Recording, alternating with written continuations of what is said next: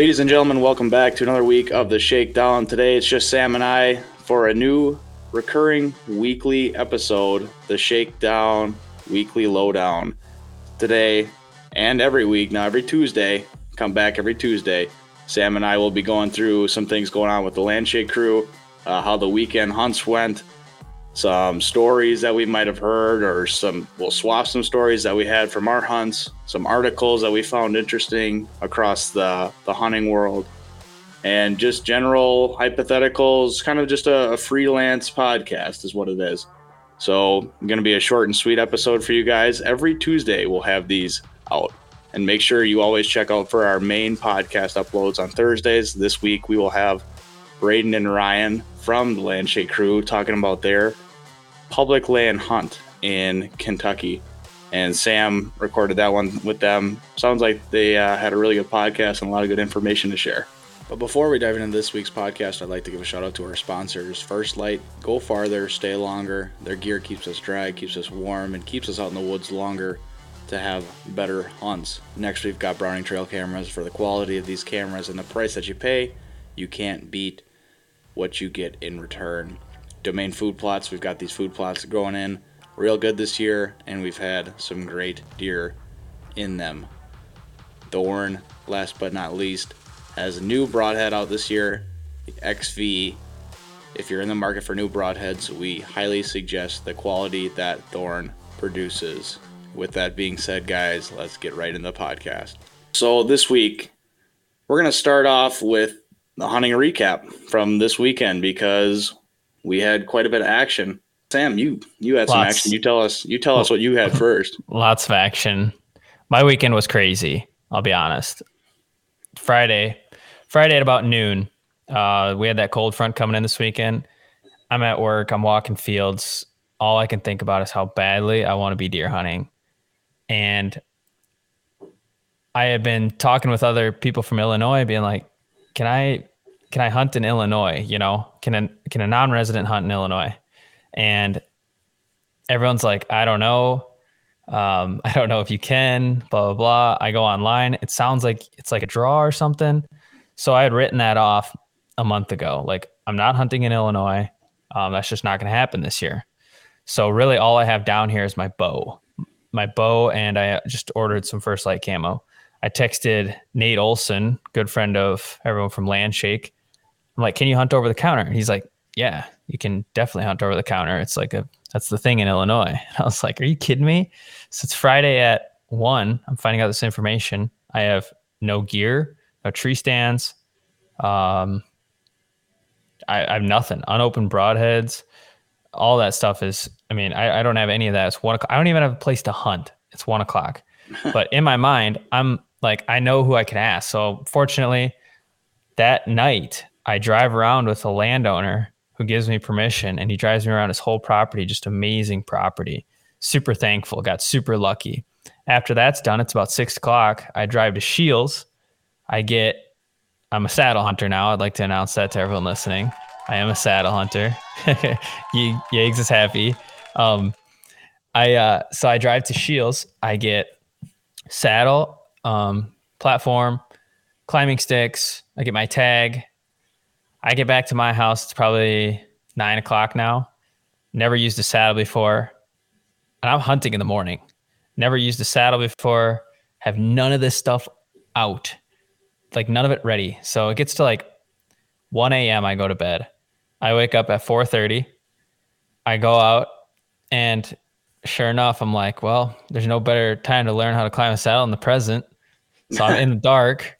I crawl up this tree, learn in the saddle, get up. I was so loud and took forever it was it was a disaster. Um, I ended up seeing three does. Fast forward to the nighttime, I get into a new spot actually on the property.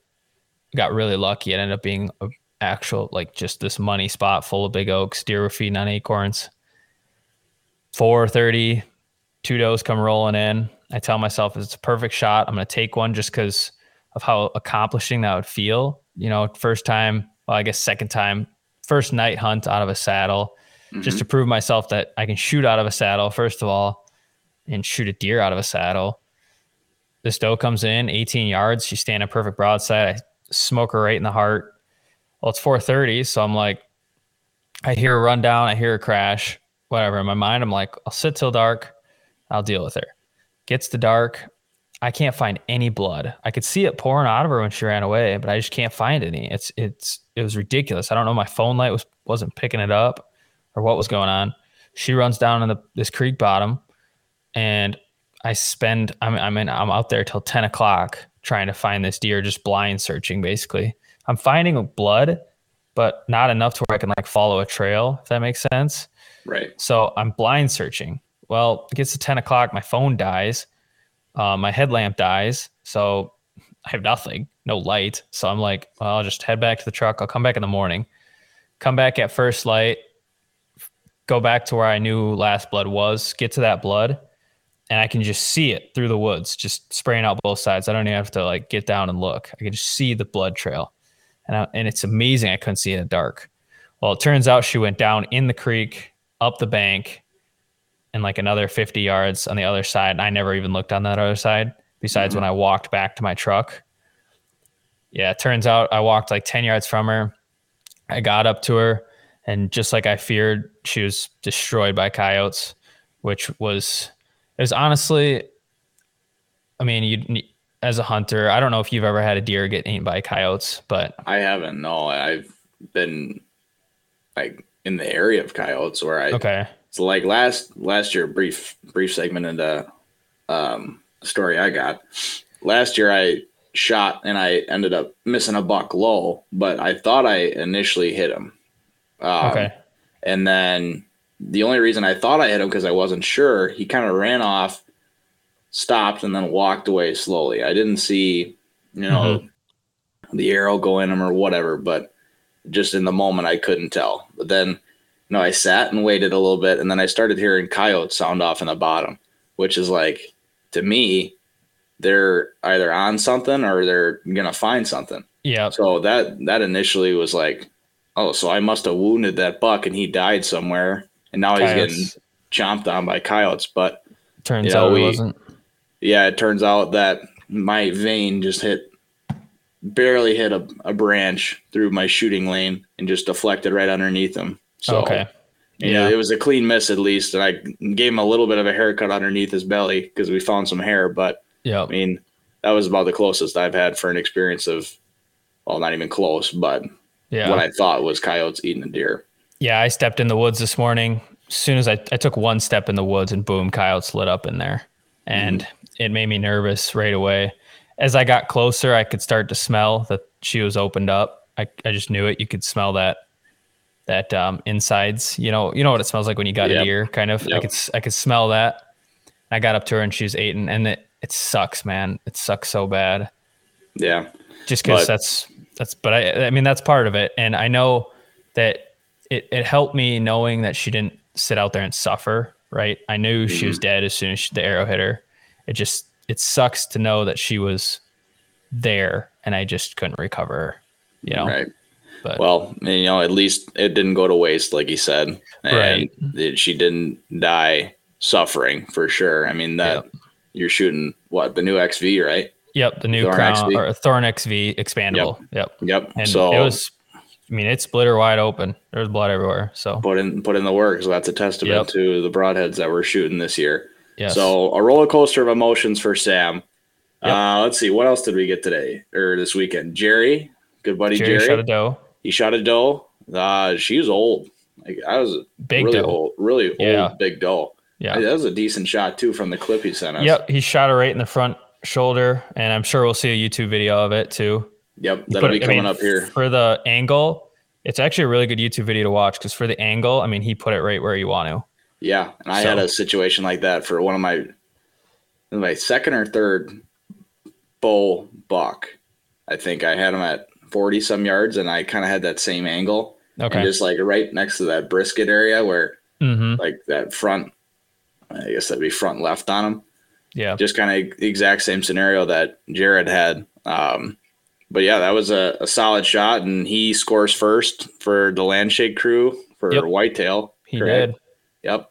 yep. And then Sam almost got it done, but technically technically. Kind of, I guess. Technically, but not a drag out. get to meet. No. Yep. And then who else? We'll go. I'll go Josh first, then you could tell your Sure. story. So Josh this weekend was in Arizona, and him and my uncle called in.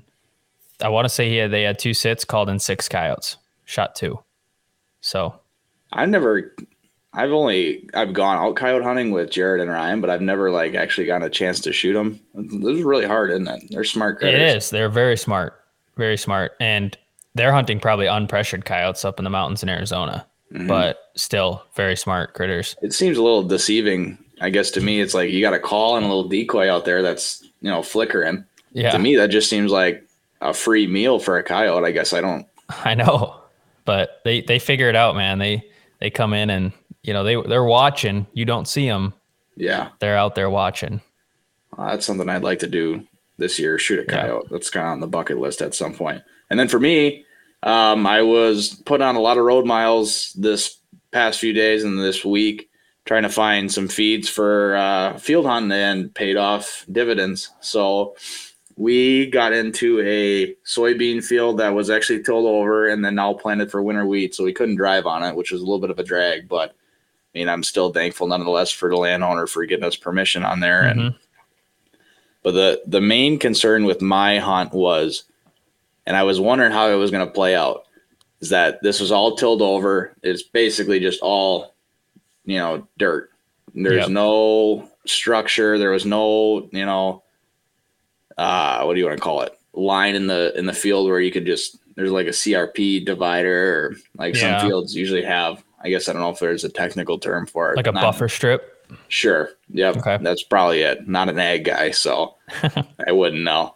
Um, but I usually hunt those because that's obviously you're easier to blend in with that.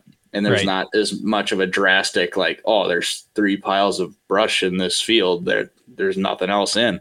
But I mean, they just gave it up. Uh, we we limited out an hour, a three man limit. I limited out on the first group. They landed a little bit further left than I wanted them to to line center up for these new guys that I had coming out.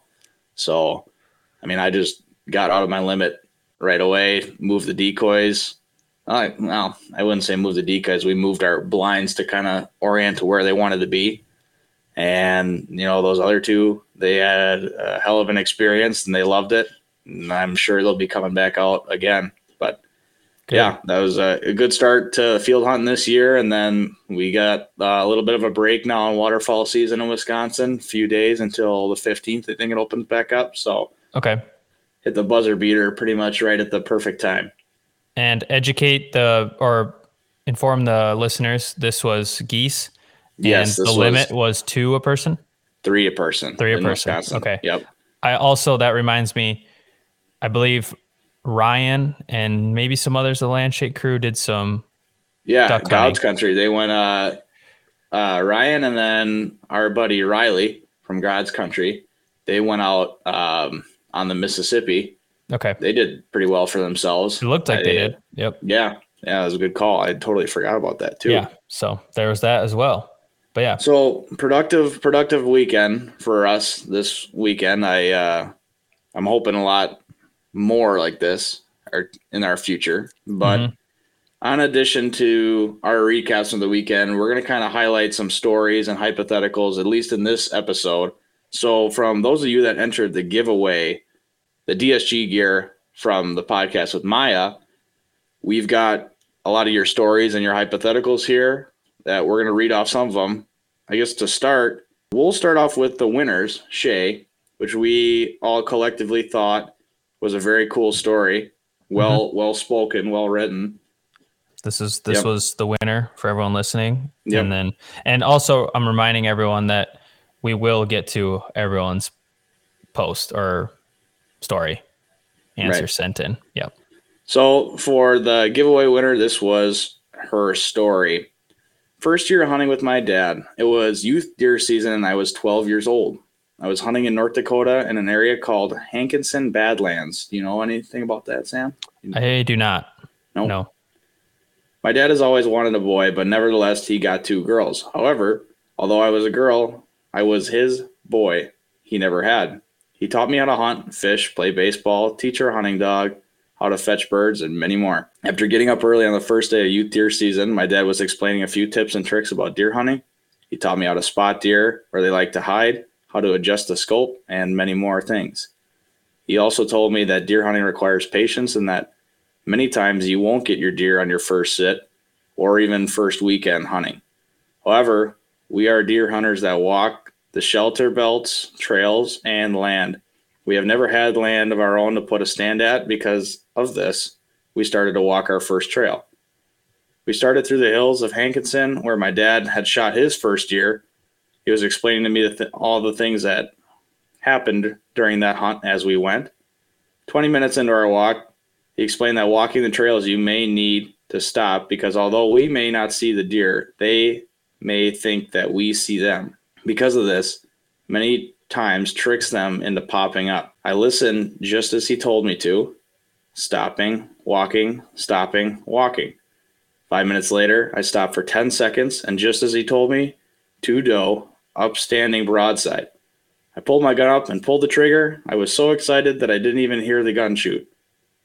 My dad told me that he thought I hit it based on the back legs of the deer and the sound that I made when I shot it. He asked me where I hit it, and I told him right behind the front hole, shoulder, just where he told me to. After tracking the blood, I found where it was laying, and that was one of the best memories I've had with my dad, and it will be in my memories forever. So, awesome story, Shay. We all loved it. Uh, Maya was actually the one that picked it out, so Yep. uh, we we all appreciate your submissions nonetheless. But um, I think in a story like this, we've all got a story like this, which is really cool. Um, I think anybody can speak for it. It's Yeah. relatable to across all hunters, and it's a universal feeling when you take that first animal. Yeah, I agree. I think that's why I and that's why I personally enjoyed that story so much is because it was just so like you said, I think a lot of people can relate to that experience, you know, that kind of that memory you have with your dad or your grandpa or your mom, whomever, you know, out in the woods and just kind of one of those like we've talked about in previous podcasts that turning point in hunting for you where it was just kind of like this is something I really really enjoy. Absolutely. Yeah. So great story. Last part of this little segment that we're doing is a little hypothetical that was actually from my sister. So, Addie, if you're listening, thank you. I have lived in a large city all my life, all through school and college and my early career. I have recently moved to a rural area for a job, and my landlord has lots of hunting land that they have offered for me to hunt in. I have never hunted before, nor do I know anyone who has. I don't know where to start to find out if it's something that I might enjoy. What are the top five things you would recommend to get started or to explore the hobby? That's a good one, and it's like Very a it's a rabbit hole because it There's takes so many more, things. takes more than five things to get into the hobby. But in the context of the situation, five things to get into hunting. So, yeah, I, I think there there's a there's a gear point of view, and Yeah. then there's a there's a learning point of view. So for gear, Right. I mean, it's easy to say, yeah, you need camo, you need a bowl, you need a stand. I mean, Right. you really don't even need a stand. You can hunt off the ground. Like That's fair- we've that's talked true. with many guests before, um, especially Brooks. He hunts off the ground all the time. It's very, very user friendly to get in, and doesn't take much effort. You just got to be well hidden with the surroundings you have with you. Right. So obviously, you know, a bow, you know, stand, camel, Um, but for how I'm going to take an angle at this is education wise. So I think onX is going to be something you need to download and you need to look at the area and just start digitally looking at pieces.